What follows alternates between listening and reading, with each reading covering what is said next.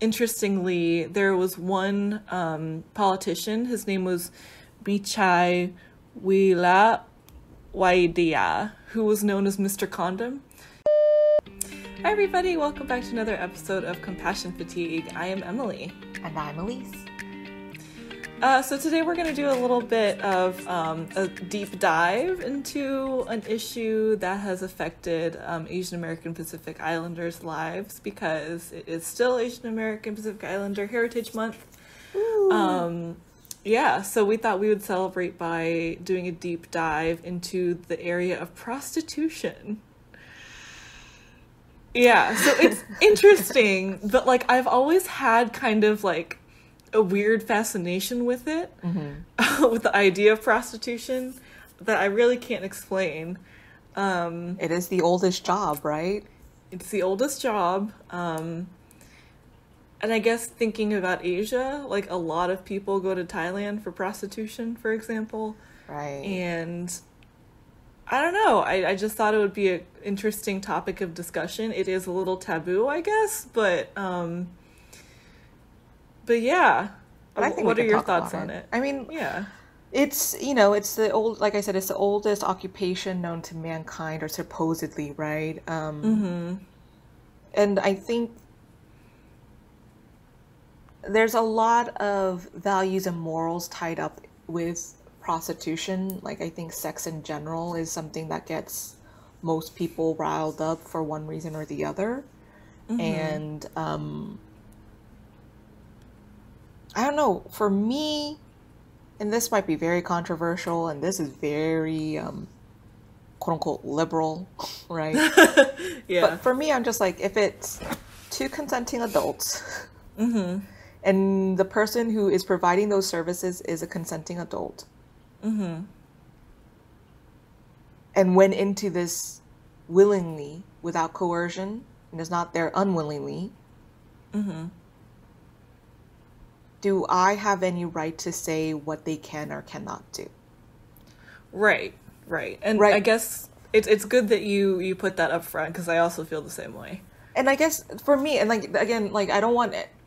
I mean, people are gonna misconstrue whoever listens to this, right? The way they want to. Mm-hmm. But I want to be Yeah. clear. in My what I'm saying, it's like, do I feel more like I guess what I feel morally or what I believe my morals and values are? I guess for me, I don't want to impose those onto other people. Correct. I guess which is where I'm like, that's why I'm like, if it's two consenting adults, and the person again providing those services is someone who went into this profession knowingly, willingly? Yeah.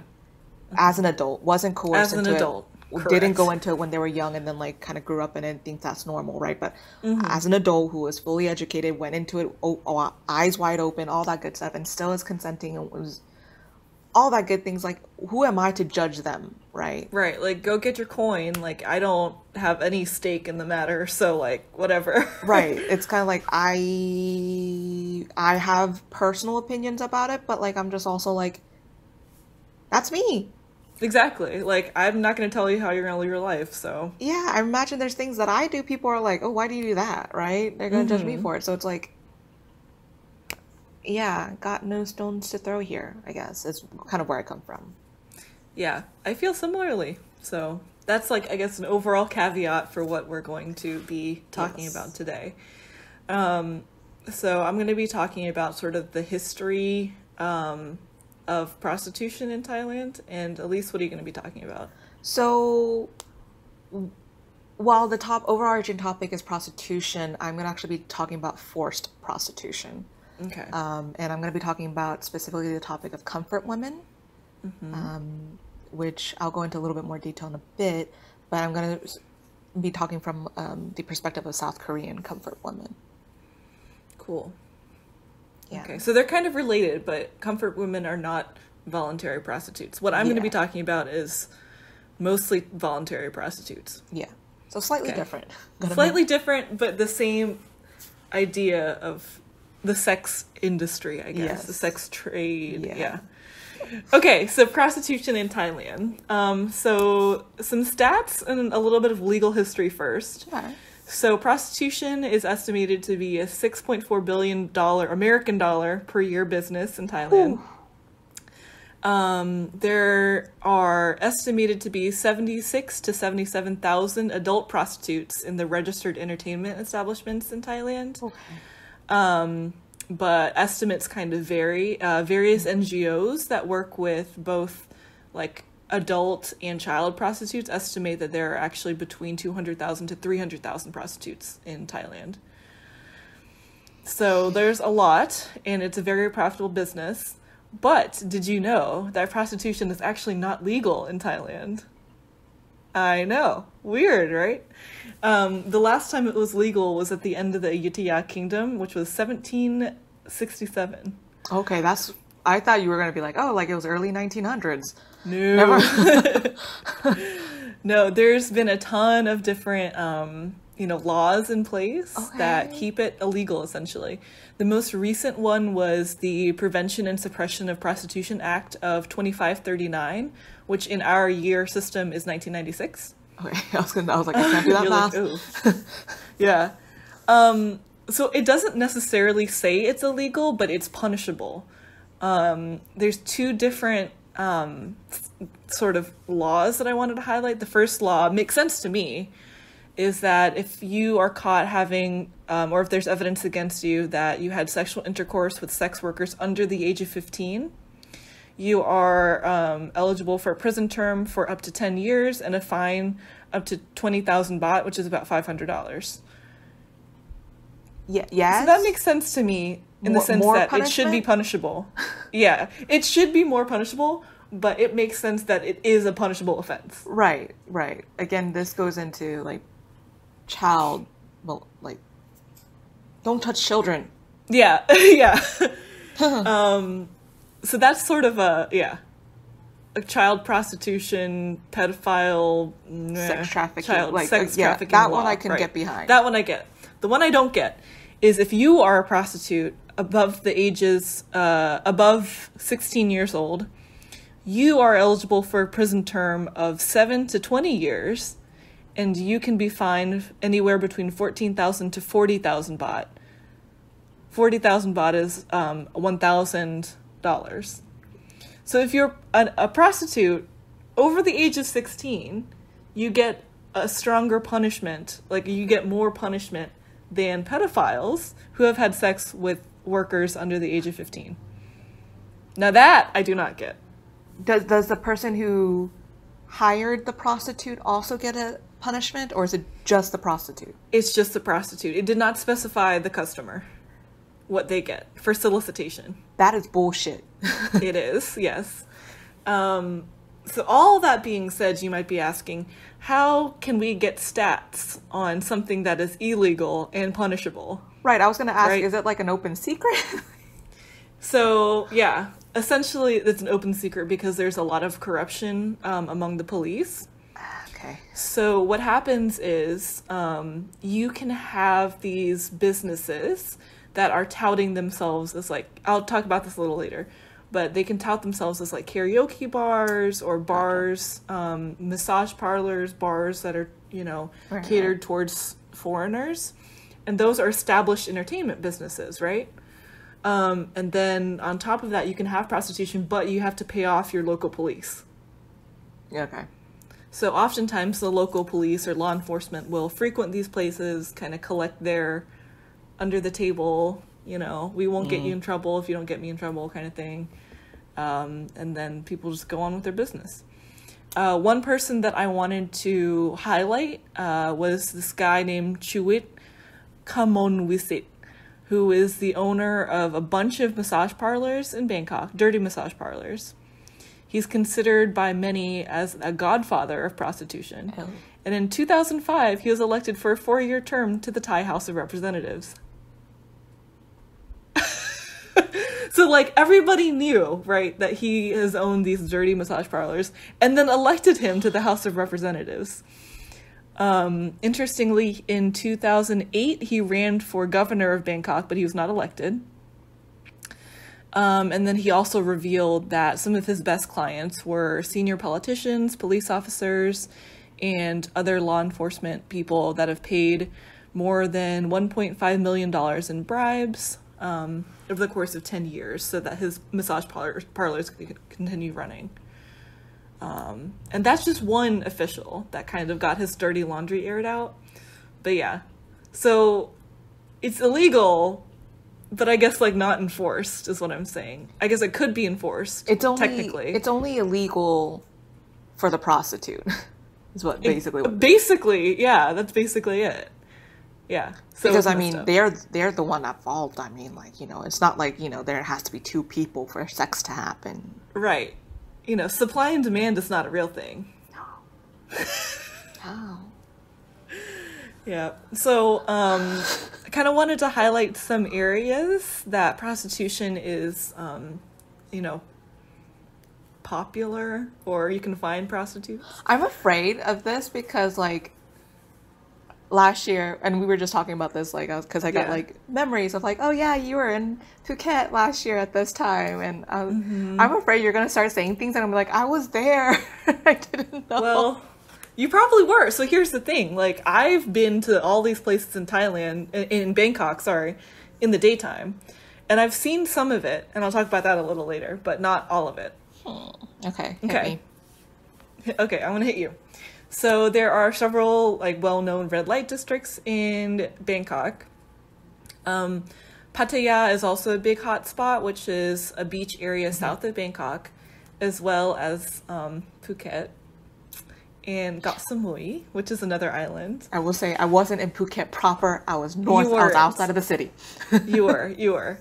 Uh, so Patong Beach Resort in Phuket is like a big red light district in Oh, wow, Phuket. Okay.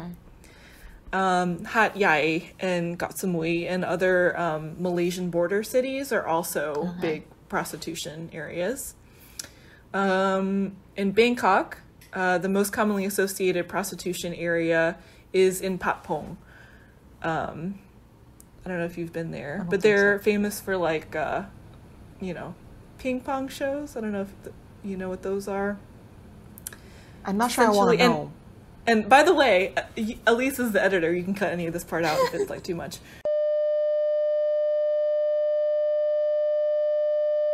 Um, there's also areas in the western Sukhumvit Road area, um, such as a street called Soi Cowboy, which caters mostly to like tourists, and uh, Nana Plaza.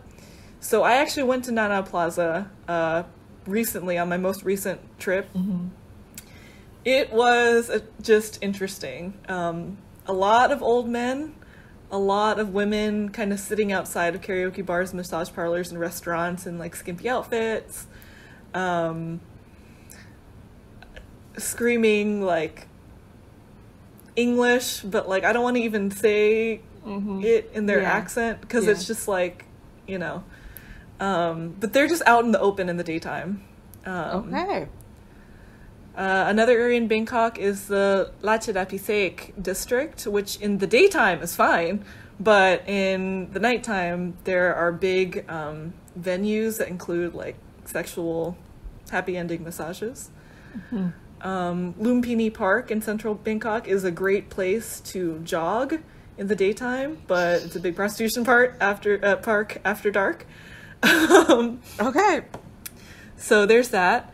I will say I went to um, Hua Hin with one of my friends about uh, almost 10 years ago. And um, we were just like sitting outside a restaurant, me and my friend who's also female. Um, and there was these prostitutes that came out and they're just like asking people if in English if they wanted things. And uh, we ended up talking to one of them that was just like waiting for customers because we were just like, hey, we're Thai, like, let's chill. And she was super nice. Like, she didn't try to like sell us on anything. She was like, yeah, I don't want to do this forever. Like, I want to go to cosmetology school. I want to cut hair. I'm like really into cutting hair. Um, she was just like a normal person. Right. And, you know, she was an adult. She, she looked older. Um, and she was like, yeah, like, um, because we were kind of asking her, like, do they do weird things or like whatever? Right, and she was right. just like, yeah, but like you kind of get used to it. Um, there's a lot of old guys and like you know, essentially kind of saying that those encounters don't last very long and like she was like, it's it's not like as bad as people make it out to be, but it's also like my choice to do this kind of thing. Okay. And that's I guess that mindset, you know, right. yeah, is is what made her kind of able to handle that kind of Right. stuff. Right. Um, so, right. So, like I said, there are several um, different types of establishments that you can go to to see these prostitutes in action. Um, and they tout themselves as like real businesses, like I mentioned, to avoid uh, prosecution. So the first I want to talk about were karaoke bars, and you can notice these because there's like neon lights all around these storefronts, and then an open sign very late at night, but you can't see inside the, the building at all. And often there will be um, like a bench outside of these establishments where there's very good looking women just sitting there talking to each other, smoking cigarettes or whatever, you know. Um, you can sometimes hear some karaoke going on because there are women and like some men that actually do karaoke, Okay. like, um, but it's not super popular to go in there and sing, if you know what I mean. Um, I've never been to one of these. Um, I think, and this is totally my opinion, but I think people sing to drown out other noises that could be happening. Makes sense. So, yep. So those are karaoke bars, and then you know usually there also be like a sign in Thai and English that will say karaoke. Um, the second uh, are massage parlors. Now there are like legit massage places, but those places close at reasonable times. You know, like yeah, like eight o'clock. or six. Yeah, yeah, yeah. They'll be closed. Um, the sketchy massage parlors um, will be open late into the night. They open at five or Um, six. They open at five or six. Again, there's um, masseuses that sit outside, but the masseuses at like legit places are usually like older women, yeah. um, and they're all wearing like some kind of uniform. Whereas the non-legit places are younger women wearing like very skimpy outfits. and again, they'll just be sitting outside, kind of selling their wares, if you know what I mean. Um, I did talk to a friend that has been to one of these massage parlors, and they do actually do massage. okay. But then at the end, they'll ask you, you know, they'll tell you to flip around. They'll like massage your front a little bit, and they'll be like, "Do you want to do this? It'll be an extra cost." And then they'll do that kind of a menu of options, so to speak. Okay. So you can get just like a regular massage if you wanted to, or you could wait and go in the morning the next day to a legit place. Um, I mean, I guess it depends heard- on how much you really need that massage at that time of night. Exactly. Yeah, exactly. Um, I did hear from this person that their massage is like they don't really like go into your muscles. They kind of just like ah, ah. kind of just like It's just like let's really get this done and over with. let's, let's you know get to the point where I can flip you over and ask you a question. Um, so that's dirty massage parlors. And then there are bars that are cater- catering to foreigners. So um, a lot of times these places have like open storefronts where you you usually see like older white men drinking, and then um, pretty women um, who are hostesses that will be sitting and like talking to these men. Right. So not just serving the drinks, but also like providing entertainment. Um, and then of course there's you know um, there are places in some bars where you can like go do your business or um, you can basically pay the bar owner to take the prostitute back with you to your hotel or whatever. Um, I've again had a friend that has done this before, and interestingly, he paid the bar owner to take the prostitute home with him to the hotel. But then once he got to the hotel, they were like, "Oh no, you can't do this here. You need to leave." Like the hotel wouldn't let him Oh. in because they were like, "Oh, we know her." Like, no, no, no, no, no. You're not doing this on our premises. So that was interesting. So he had to go back to the bar, and then it was a whole thing.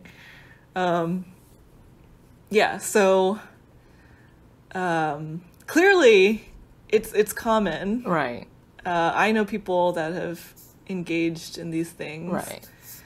Um, so that's that. Uh, and I will say, like, I was gonna say, like, this isn't just Thailand, right? right. because like everything you're describing, maybe not to like the extent of like actually being, um, like very like having streets where people are out even during the day, but like the mm-hmm. karaoke bars, the massage parlors, the you know the clubs and the bars, like that are kind of just fronts for prostitution. Like those exist in Korea too. Right, right, Right. right, right, right. Absolutely. and like you know very similarly like you know you'll go to a karaoke bar and you you know you also get very good looking young women to go along with that particular room like Right, right so that that exists so it's not like it's just a thailand thing right. and like I feel like it exists mostly in Asia yeah and also the Netherlands because of Amsterdam, you know. Yeah. But yeah. but yeah. So the, these sort of settings are pretty common. yeah I guess. Yeah. Um, so two, sorry, three kind of groups of people that I wanted to talk about specifically, um, uh, involving the sex trade, the sex industry. Um, um, so the first um, kind of special population I wanted to talk about were those who are HIV positive. So among Thai adults aged 15 through 49, it's estimated that 1.1% of the population um, is HIV positive, but among female sex workers, the prevalence is 2.8%. And um, another kind of special population I'll talk about a little bit more is Gatoi people. Gatoi people um, are people that we would identify probably as trans. Um, they're one study there's not a lot of studies first of all that look at the experiences of Gatoi people or trans people um, in one study half of the participants stated that they were tested for hiv and only one of those people uh, had seen a healthcare provider in the past year. So it's thought that people who are in the sex industry do sex work that are Gatoi are um, you know have much more health problems Right. uh, maybe potentially hiv positive but we just don't know. Um, so speaking of that gatois are um, i don't know how to say this in a pc way i'm sorry. Uh, so they um, tend to be more freelance prostitutes and they uh, often keep a day job. Um, A lot of people say that gatois, people are with them for the novelty of it. So some of them are pre-op, some of them are post-op, but a lot of people kind of just want that experience of being with somebody who dresses or has a top of a woman and then like the other parts of a man. Um, they're also often considered a cheaper alternative to women. Um, I'm not sure how true this is, but that's kind of, um, I guess, the notion. Right. If you can't really afford a female, a good looking female, you look for a good looking um, lady boy, which I don't like calling them that, but some people do identify as lady boys, like some trans people do, but I just feel weird about it. right Um, and um, interestingly, there was one um, politician. His name was Bichai Wila Waidia, who was known as Mr. Condom. He campaigned a lot to increase the awareness of safe sex practices in Oh, okay. Thailand, especially among like Gatoi people. Okay. Um, it's said that peop Gatoi people tend to use condoms less, um, even though they're engaging potentially in more anal sex. Um, but this guy, Mr. Condom, was the Minister of Tourism and AIDS Prevention from 1991 to 1992. He um, f- also founded the restaurant chain. This is, I think, funny, called Cabbages and Condoms, which gives free condoms to customers or any sex workers that pretty much ask for it. So Okay. he's, you know, continuing to do a lot to promote safer sex practices among sex workers. Yeah, that went definitely in a much better way than I um, I had assumed when you first said Mr. Condom. I was like, excuse me, what? But no, no, no. um, he, much better outcome. he's right, right, right. Yeah, he campaigns for the use of condom, which, which I think like is great practice Yes. in general. Yeah, yeah. Um. So yeah. So I think a lot more research should be done about gatoys, ladyboys, trans people in Thailand. Um, you know, Right. there's not a lot of research. There's not a lot of participation. I think of those people as well. yeah. Um, understandably, there's a lot of suspicion if you go to ask somebody who appears to be a ladyboy a lot of questions. They're like, "What are you asking? What do you want?" Like, I'm not doing anything wrong here, kind of thing. Right. But I think that's something that should be highlighted um, as a vulnerable population. And then the last, I'm going to kind of end with the saddest part is child prostitution. Um, the exact number of child prostitutes is not known.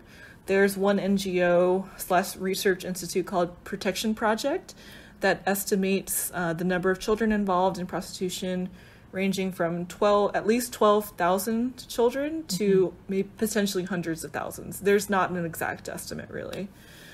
Um, so the people who are most vulnerable to entering into human trafficking or the sex trade are obviously those in poverty, um, not just Thai people, but people from like neighboring Burma and Laos and Vietnam. Um, you know, if you're in poverty, you're gonna Right. use the resources that you have. Um, another population that is vulnerable to child sex trafficking is the ethnic hill tribe people in northern Thailand, bordering um, Burma. Um, they're hugely, hugely impoverished.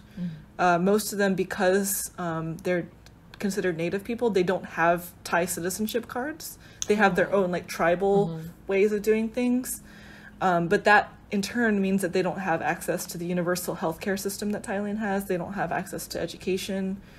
Um, and again, a lot of these tribes are really impoverished, so they don't even have the resources a lot of times to have their own education systems and things like that. So they are in danger.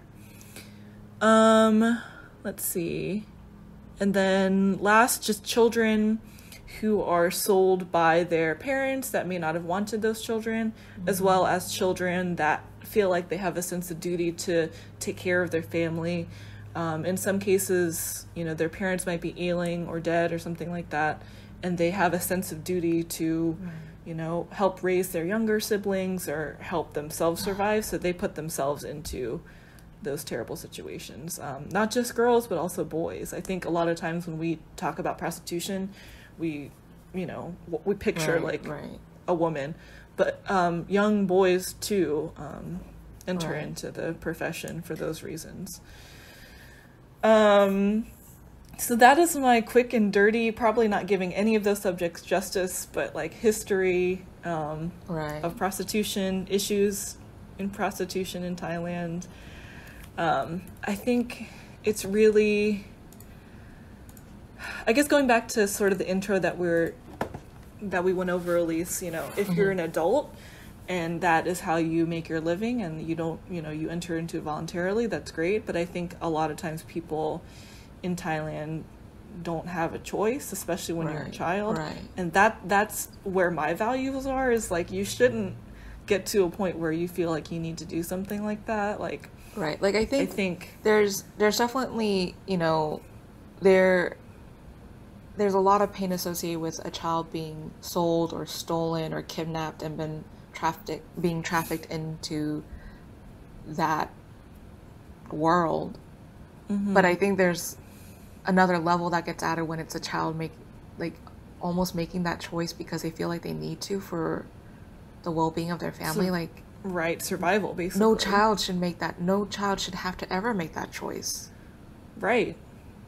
No child nor i don't think trans people should. I think I, I don't quite know what the employment uh, looks like um, what the trends look like for trans people in thailand but like i don't think trans people should be forced into that Right. um, because they don't have any other employment opportunities and i know that that does happen and Yeah. it sucks And this is kind of a little bit of tangent, but kind of continue with that idea of the trans people. Like I recently was I was watching something and I can't remember what it was, but it was kind of talking about just um, like LGBTQ communities within Thailand and how on one hand it's like it's uh, Thailand is seen as being like the most LGBT LGBTQ I can't talk LGBTQ, you got this. oh my lord, letters Elise. LGBTQ friendly um, Asian like country, but the reality of it isn't real. Like, yes, it's almost like it's like again, it's like prostitution. It's like an open secret, but it's not really equal. There's no equal rights. There's still, you know, huge taboos, so like societal taboos against being, you know, gay, lesbian, or trans, or you know, mm-hmm. identifying in any way that's not normal. So Yeah. yeah, like I imagine I imagine like it's not fair. Like even if they are employed, I imagine like they're probably taken advantage of in some way mm-hmm. because they can't complain or they can't reach out to authorities. Right. I think it's interesting, and I'm not sure if this is unique to Thailand, but I feel like Thai culture is liberal with this sort of superficial veneer of conservatism, not the other way around. Mm-hmm. I think people are liberal, but I think there's a pressure to have these sort of more societally conservative values, and that mix causes kind of what we see with prostitution, right? Like Right. liberal policy, but then like this overarching veneer of conservatism. And I think it keeps people who are caught in that flux disadvantaged, like continuously disadvantaged. Right. But I guess my thing is is like if everyone if if it is liberal, like why not be just liberal? Like why do we need that veneer of conservatism? Like why do we need that? Like just be open, be you know, embrace it. Like why make it something that's I- more it's just like that veneer makes it dangerous. It make it makes everything so much more dangerous now. Absolutely, absolutely. And I, I'm I'm not sure. Yeah. I'm not sure. I think in some ways American culture is like that a little bit, where we're liberal with the veneer of conservatism in some ways. Yeah. Um, but I think for us it's more based on individual families and individual opinions Right. than like this overarching culture that many Thai people buy into. Right. If that makes yeah sense. it's like it's this it's this interesting like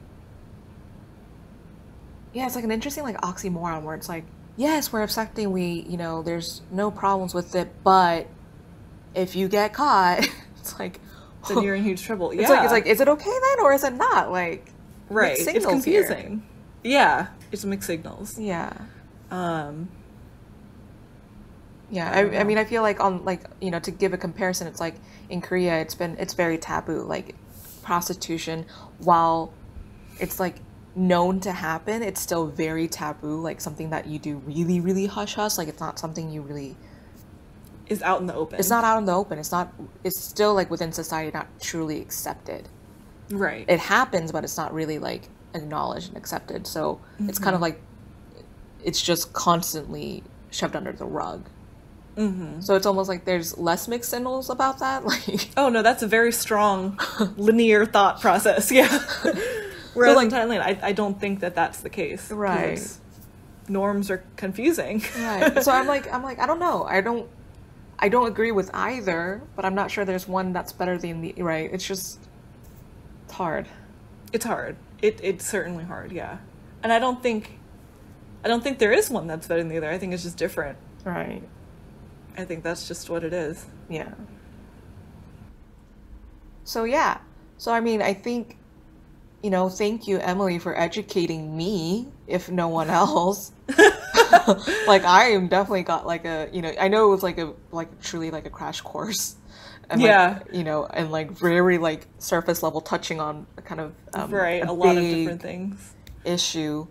Um, but you know, I think it's very important to kind of talk about it. Like, I think the more, I think what I'm getting out of it is the more we sh- hush hush about it, the more we don't, the th- more dangerous it gets, the more like lies and rumors and superstitions and all that come about. So I'm glad we started this conversation. And I'm glad we started talking about it, and that hopefully this adds, a, you know, at least a little bit of knowledge to some other people's lives but um, you know i know we didn't talk about it but we're realizing that because of, this is all important that we're wanting to shed equal light on everything that we're going to break this up into two parts Yay! so yeah so this was part one of our talk about kind of asia asian american i'm not sure you know right just issues with sex and prostitution. I guess is kind of I guess how we'll cap this topic. Um, yeah. And yeah, we'll come back with part two on Comfort Woman. Yep. Sounds good. Yeah. Continuing our conversation um, in Om. So, Comfort Woman is a term. They needed free labor to do all the shit that they needed. And now here Okay. becomes the issue, which I think a lot of issues with Japan recently Oh, is Okay. because of their current prime minister, Prime Minister Shinzo Abe. Immediately, Korea's like, excuse me, WTF? Like, what? Yeah. Um, she was already under fire at that point, and this just like added fuel to the flame. And they were like, "Excuse me, you said what? Like, how did you allow this be something that you?" So much. There's still a lot of people in Japan who are like, "Oh, yeah. I mean, I think Korea or like these other countries are exaggerating, over exaggerating what happened. Like, I know there were prostitutes, but I mean, they were paid, weren't they?" It wasn't a big deal. Yeah.